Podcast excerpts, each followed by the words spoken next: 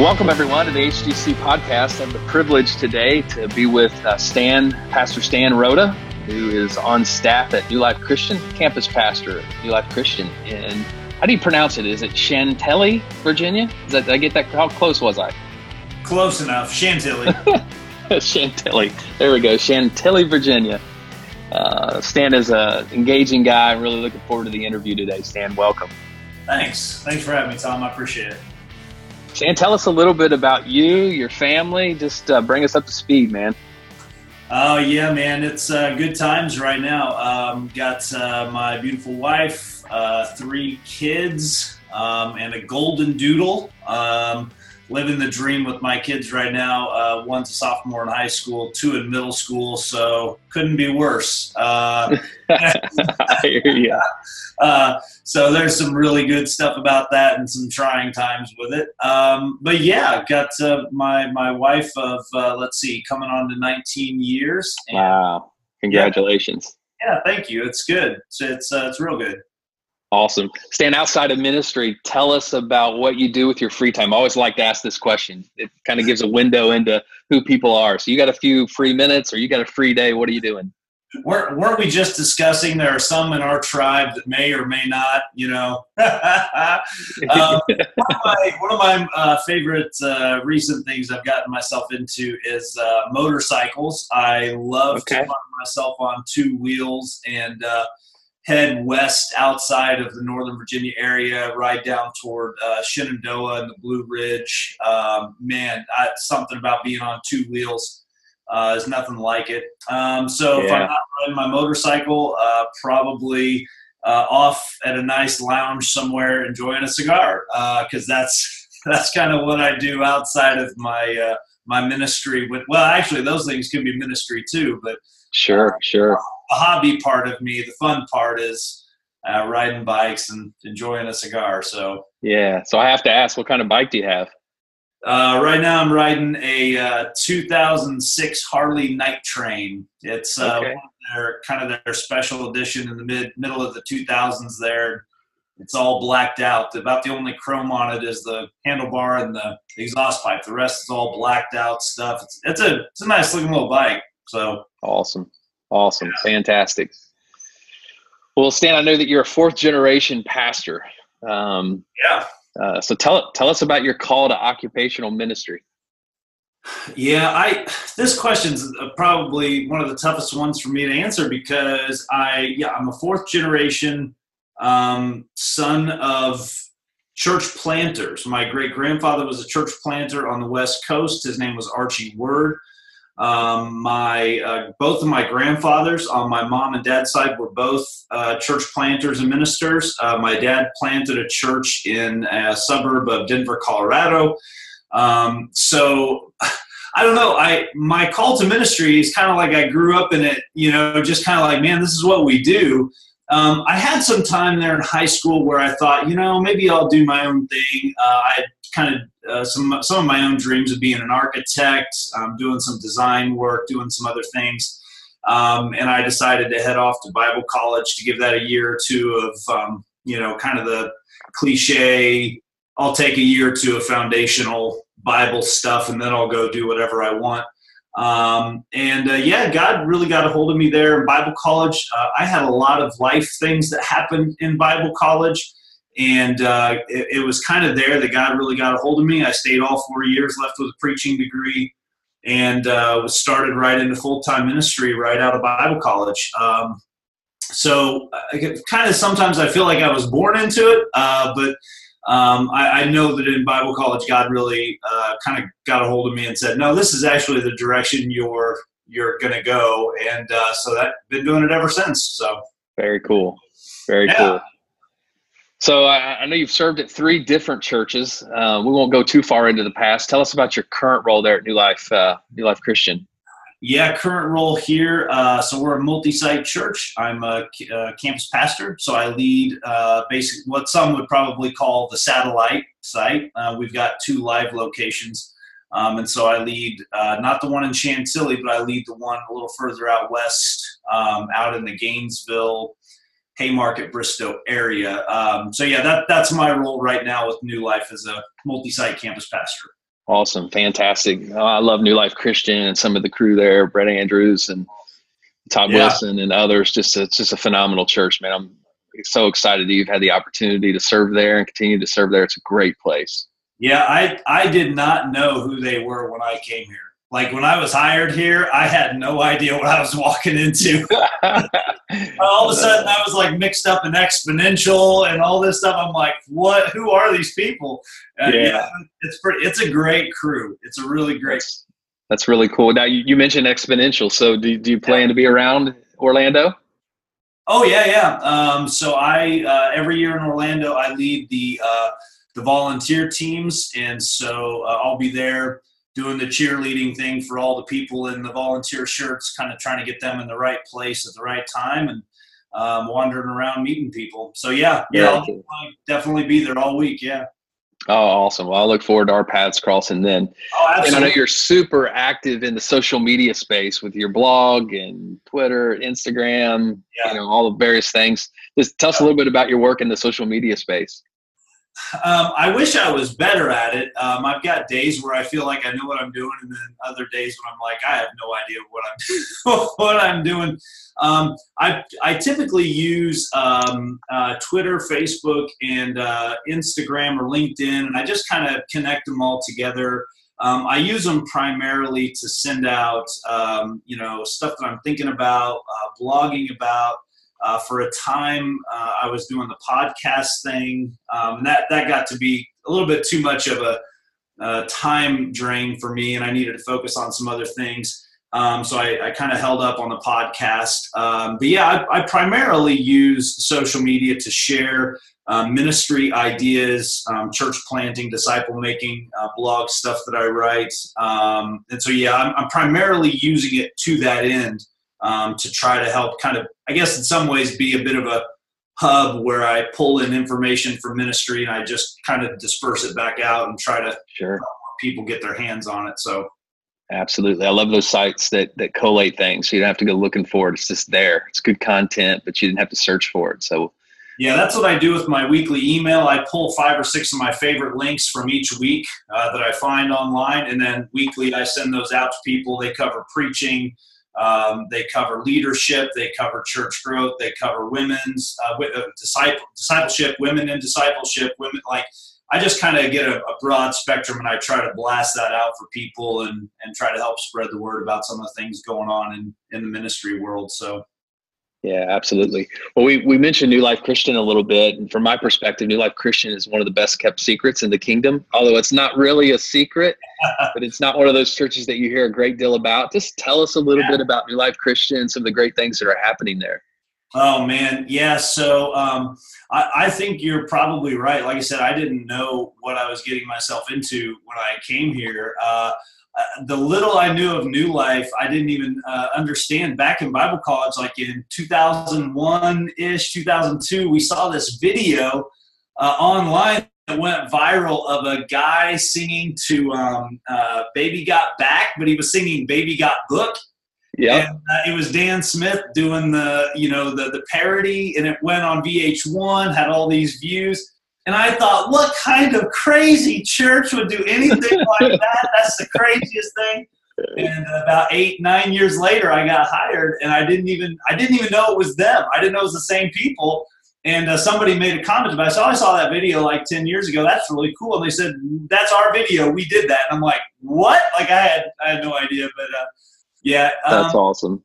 So we uh, we say that we're we're trying to be a safe place for people to discover God. That's been the mission uh, for a long time. Uh, the core DNA of New Life has been church planting. Um, I believe our first church was planted three to four years into the history of the church. Um, Two thirds of the staff left to go be a part of that church plant.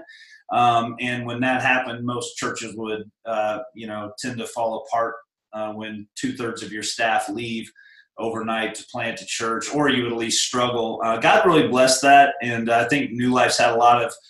I would say what you would call just from an outside perspective, you would look at what we've done with church planting and say that's successful. Uh, we've planted mm-hmm. 265 churches. Passion for Planting is crushing it with um, boot camps and internships, residency programs, um, uh, free resources online. I mean, passion for planting is the real deal.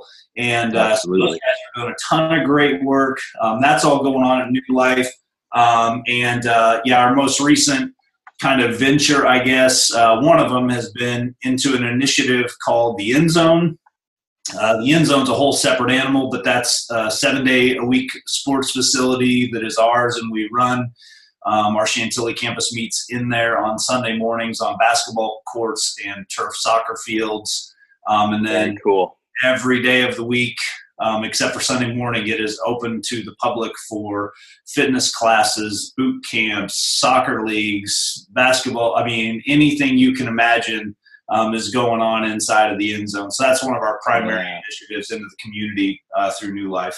That's really cool. I love the idea of a church owning a third space. Yep. Yeah, we've That's heard of really cool. We heard churches had uh, tried to do similar things like in a YMCA, and we love that they were doing that. Um, but we wanted to have a little bit. We didn't want the YMCA type of thing to be able to kick us out on a Sunday morning if they needed it. Uh, Sure. Ministry first, and so we thought, what if we owned one? And Yeah. uh, we went into that seven or eight years ago. Uh, big risk, and uh, yeah, God's really been been blessing that effort. Yeah, it's good. So let's dig into let's dig in a little deeper into the content. We'll take us a particular direction. Stan, what I know of you is you're super passionate about disciple making. Talk to us a little bit about just how that passion developed. Um, I it's real. Yeah, that's another good question. It, it's really just been kind of a a um, a morphing thing for me over ministry. When I first started ministry, um, you know, 15, 16 years ago, my primary focus was preaching, and the idea was just go out and preach the word, and people were going to listen and respond and obey and uh, show up at church, and you were going to grow churches overnight, uh, you know, to ten thousand people, and uh, that's just how it was going to work. And uh, my my so my focus really was just on the preaching side of things. And whenever I started to realize, wow, that's uh, you know, preaching is good, but it's not really doing the trick for people on Tuesday and on Thursday morning at work, and there's something missing. And uh, I just started reading a lot. I started reading a lot of leadership books, uh, a lot of discipleship books. I um, I just kind of dove in to try to understand why it seemed like there was something I was missing Hmm. and um, I couldn't quite figure out why we weren't taking steps forward um, at, at the ministry at the time. So that got me kind of down the path of the disciple making conversation. I became a big believer uh, in the fact that maybe we had missed something in the Great Commission. Um, so I really uh, started to throw myself into uh, relationships that I thought were going to result in uh, somebody growing as a disciple. Um, I spent a little less time trying to grow a really big organization, and I spent a lot more time trying to grow smaller core group uh, groups of people to become um, people who could kind of self feed. Um, and honestly, even up until all of that time, I would say uh, the churches I was at, they were small, kind of rural type churches, and there's nothing nothing against those churches. I have a lot of great memories from those places. Um, but there was just something kind of missing in the context there too that I couldn't get my finger on.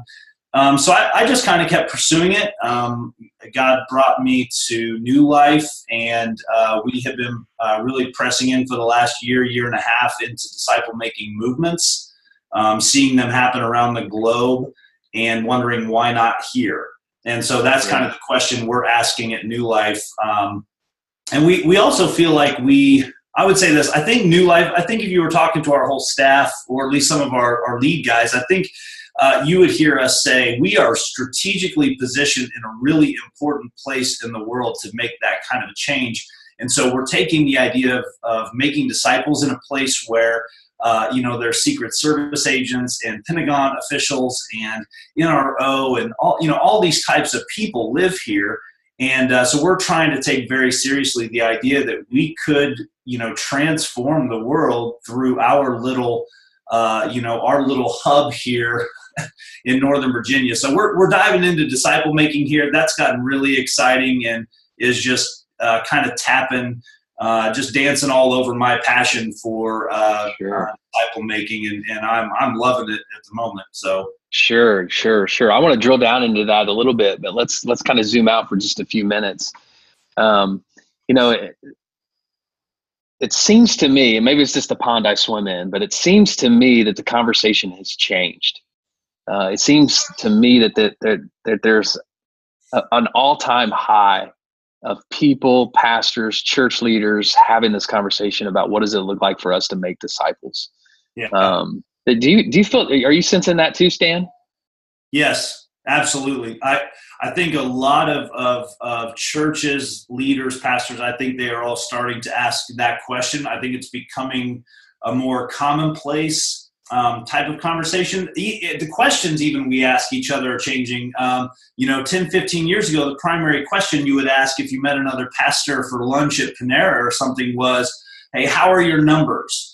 Um, how, how's that going? And that was the primary. And even that question is shifting to where people aren't asking that question as much because the numbers have proven, I think, to be a little misleading as to how healthy and disciple Sure.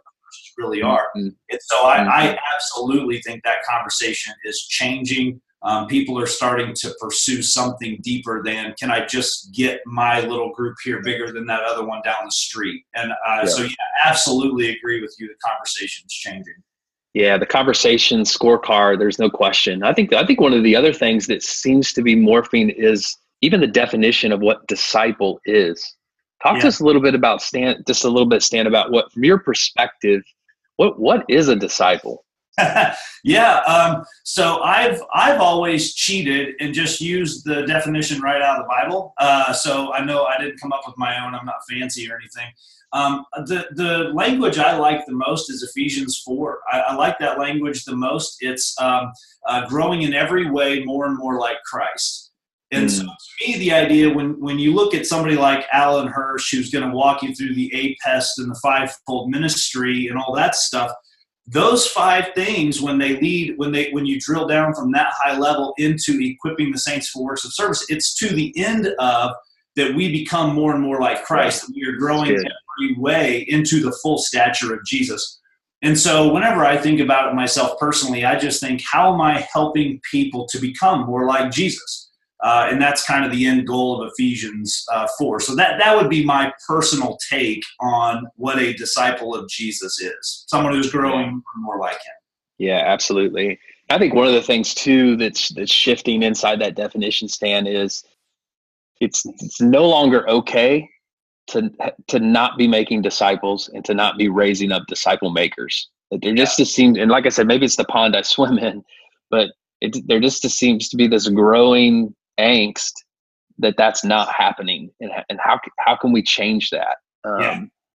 um, what, what's your what's your thoughts on that? Um, I yeah, a little bit of what I, I mentioned just a second ago. I think the angst is that we are recognizing that the way we have maybe defined disciple in the past and the way we structured church in the past, we're starting to see um, the um, the inadequacies, the ineff- inefficiencies of it. Uh, we're Yeah, starting to good. see where we lack in some of the spiritual depth as a result. Um, I think for probably, uh, you know, 15, 20, maybe a little over, maybe 20 plus years, I think the church got really, really good at bringing in the CEOs and the Fortune 500 types and developing amazing structures and developing uh, amazing shows.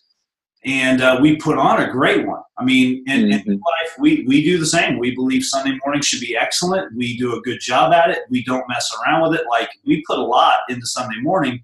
Uh, and there's really nothing, uh, you know, technically wrong with making Sunday morning, you know, well done.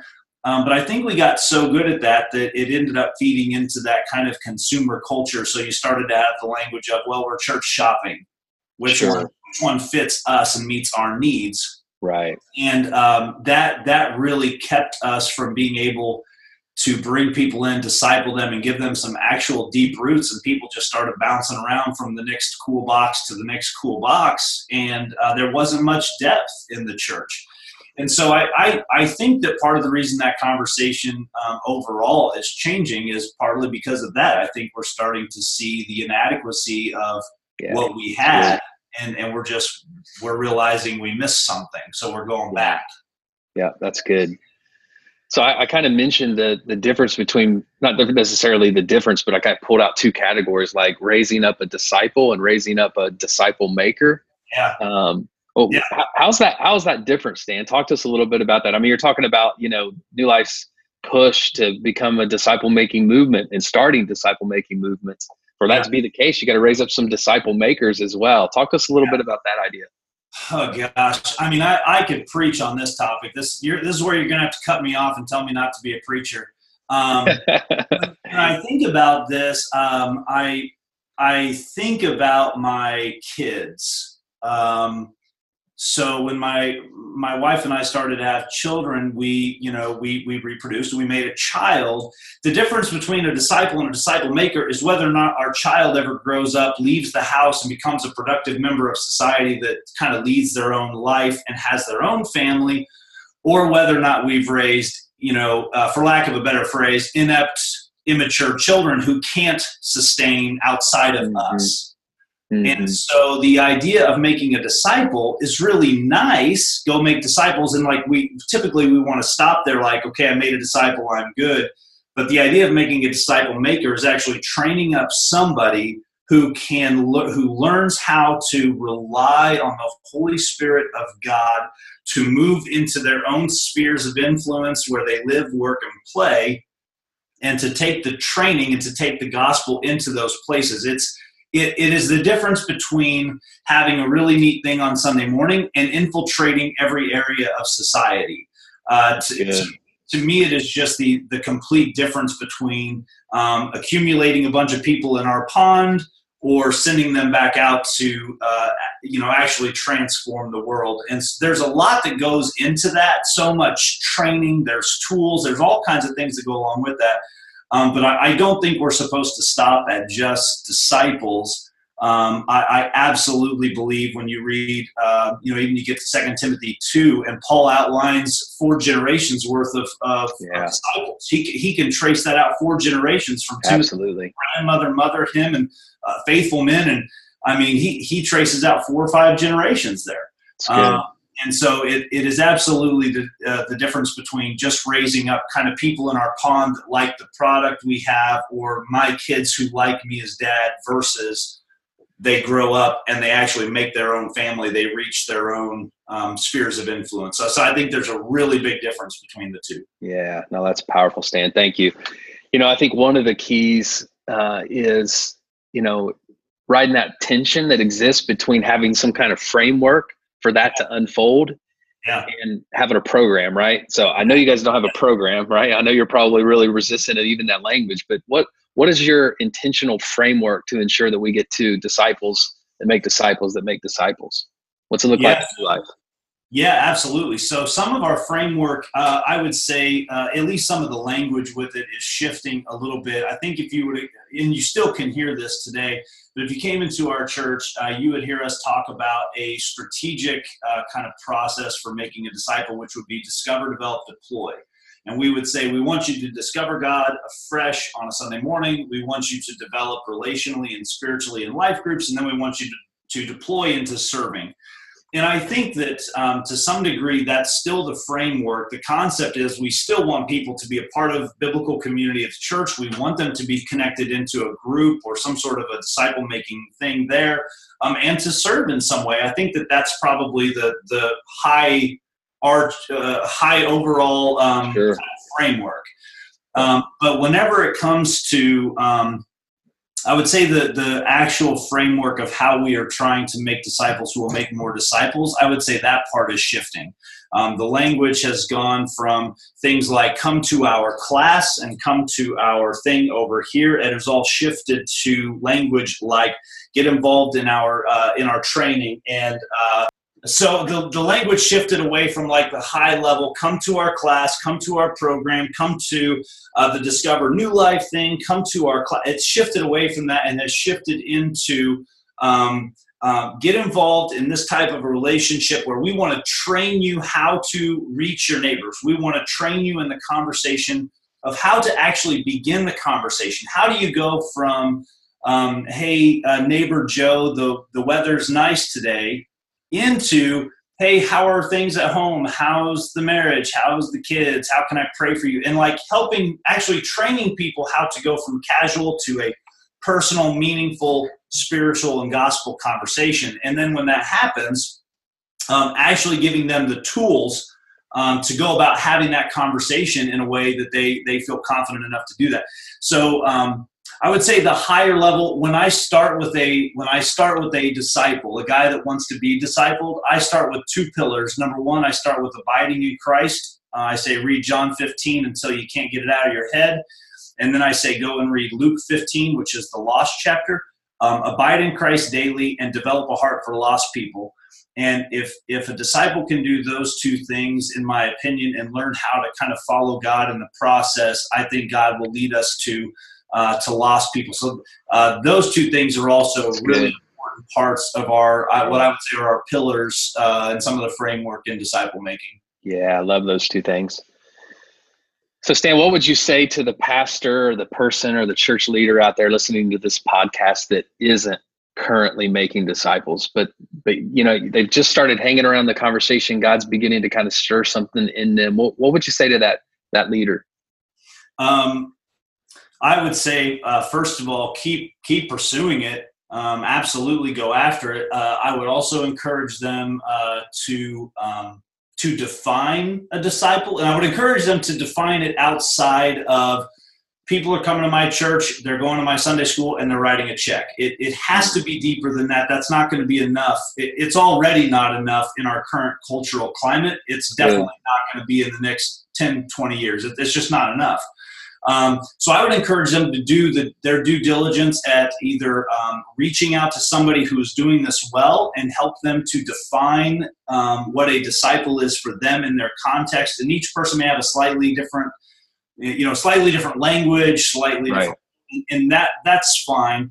Um, but I would encourage them to pursue it, to define it, and then alongside of somebody who's already doing it, maybe another church, maybe another group, a ministry, or whatever, bring them in and actually begin to put in place the building blocks of actually going out and making disciples, trying to get away from the come and see the really big show we put on. Right. Go out and actually transform your workplace. Um, and so if they're not doing it, but I don't think a lot of pastors do this with the intention of not making disciples.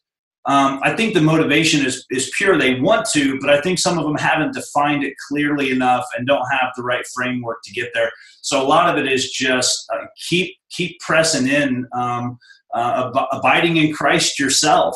Um, yep. How many pastors are reading the Bible just because they got to write a sermon Sunday, as opposed sure. to man, God, what do you have for me today? So pressing into your relationship with God, get some coaching, uh, and, and, keep chasing it. So yeah, that's good, Stan. Stan, I, I so appreciate your time today, man. Thanks for your engaging wisdom and, and insight. Uh, I'd love people to have the opportunity. We mentioned some of your social media stuff. Why don't you tell us where uh, where people can find you? Yeah, I mean, the, all the main stuff is at stanrada.com. Um, so I've got all my social links there. I've got some resources there. My blog is there. Uh, you can subscribe to my email, which is called Field Notes. Um, I send that out weekly.